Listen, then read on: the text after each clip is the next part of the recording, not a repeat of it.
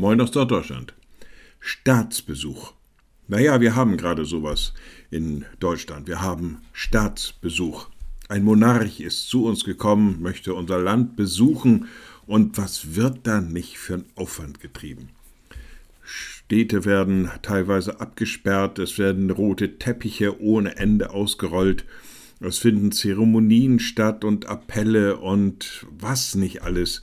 Der König spricht vor dem Parlament und alle, alle reden darüber, alle bewundern das und sind voller Begeisterung darüber, dass dieser nun seinen ersten Staatsbesuch bei uns macht. Naja, mag er ja gerne tun, ob das jetzt so was Besonderes ist, kann ich überhaupt nicht beurteilen.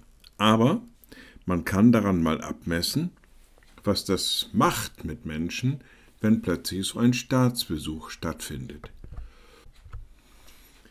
Ähnlich mag es ja sein, wenn Gott zu Besuch kommt. Im Lukasevangelium, gleich im ersten Kapitel, wird gesagt über das Erscheinen Jesu, Gelobt sei der Herr, der Gott Israels, denn er hat besucht und erlöst sein Volk.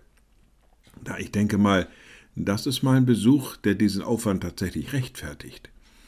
Und dennoch messen wir ihm vielleicht manchmal zu wenig Bedeutung bei. Gott besucht sein Volk.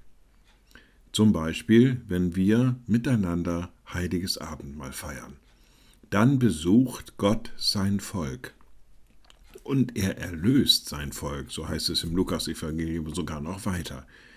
Ich denke mal, so ein roter Teppich, der wäre da mal ganz angebracht bei diesem Staatsbesuch. Liebe Schwestern und Brüder, ich lade Sie ein zu einem kurzen Gebet und anschließend zu einem gemeinsamen Vater unser. Allmächtiger Gott, guter himmlischer Vater, wir kommen zu dir und sagen dir von Herzen Dank. Du bist zu uns gekommen, du besuchst uns immer wieder aufs Neue, du bist uns nahe und schenkst uns deine ganze Liebe, deine ganze Barmherzigkeit. Und wir beten gemeinsam, unser Vater im Himmel, dein Name werde geheiligt, dein Reich komme, dein Wille geschehe, wie im Himmel, so auf Erden. Unser tägliches Brot gib uns heute und vergib uns unsere Schuld, wie auch wir vergeben unseren Schuldigern. Und führe uns nicht in Versuchung, sondern erlöse uns von dem Bösen. Denn dein ist das Reich und die Kraft und die Herrlichkeit in Ewigkeit. Amen. So seid gesegnet, bleibt behütet und bleibt gesund. Tschüss